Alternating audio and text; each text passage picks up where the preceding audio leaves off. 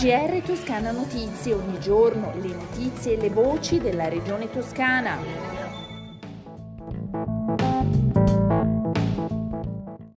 Gentili ascoltatori, un buon pomeriggio. Eccoci giunti all'odierna edizione di questo martedì 22 giugno del GR di Toscana Notizie. 25 nuovi casi segnalati nelle ultime 24 ore, quasi la metà di ieri, e due decessi, ma anche 199 nuovi guariti e 7 ricoverati in meno in ospedale. Sono i numeri del bollettino quotidiano della Regione Toscana sull'andamento dell'epidemia di Covid-19 dall'inizio dell'emergenza sanitaria da febbraio del 2020 fino ad oggi. In 16 mesi sono stati complessivamente registrati 243.934 casi di Covid e le persone al momento positive sono 2.851, il 5,8% in meno rispetto alle 24 ore precedenti.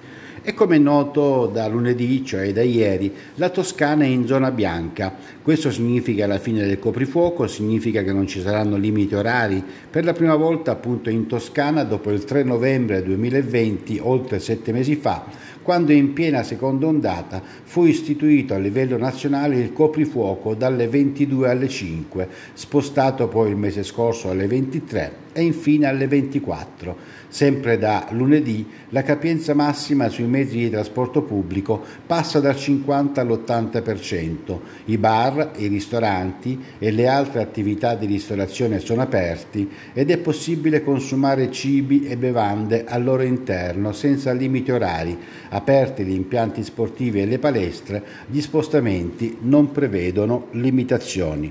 Restano comunque valide tutte le raccomandazioni raccomandazioni previste dagli organi sanitari. E a proposito di sanità, sono stati arruolati a Siena, all'azienda ospedaliera universitaria senese, i primi pazienti a livello mondiale in un trial internazionale di fase 3 per un nuovo trattamento endovenoso della fibrosi polmonare idiopatica che vede l'ospedale Santa Maria alle Scotte coinvolto come centro di riferimento regionale per le malattie rare polmonari.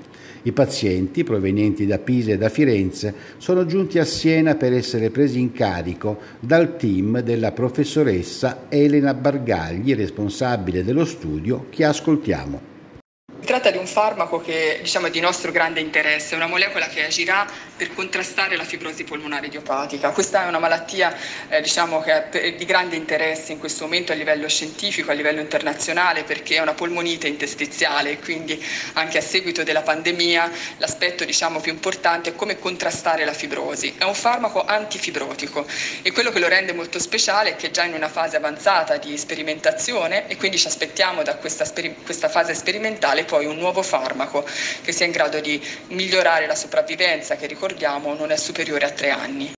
Passiamo all'ambiente, saranno potenziati gli interventi di bonifica del sito di interesse nazionale area ex Sitoco a Orbetello.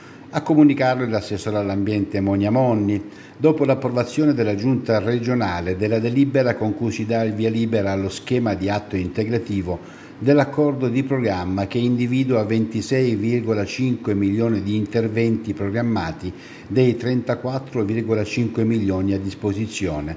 Sono 9 milioni in più rispetto ai 17 dell'accordo originario del 2018. La bonifica dell'area denominata Bacino 2 Area Lagunare restituirà alla laguna oltre 6 ettari che attualmente sono occupati da scarti della passata attività industriale. Inoltre saranno interessate dalla bonifica anche le aree private circostanti. Con questa notizia si conclude il GR di oggi, vediamo quali sono le previsioni del tempo fino alla mezzanotte di domani, mercoledì 23 giugno. Eh, per quanto riguarda lo stato del cielo è sereno o poco nuvoloso, transito di qualche velatura nel pomeriggio, i venti sono deboli, occidentali sulle zone interne, i mari calmi o poco mossi, le temperature sono in aumento con punte fino a 34-35 gradi sulle zone interne. E con questo è tutto, un saluto dalla redazione di Toscana Notizie.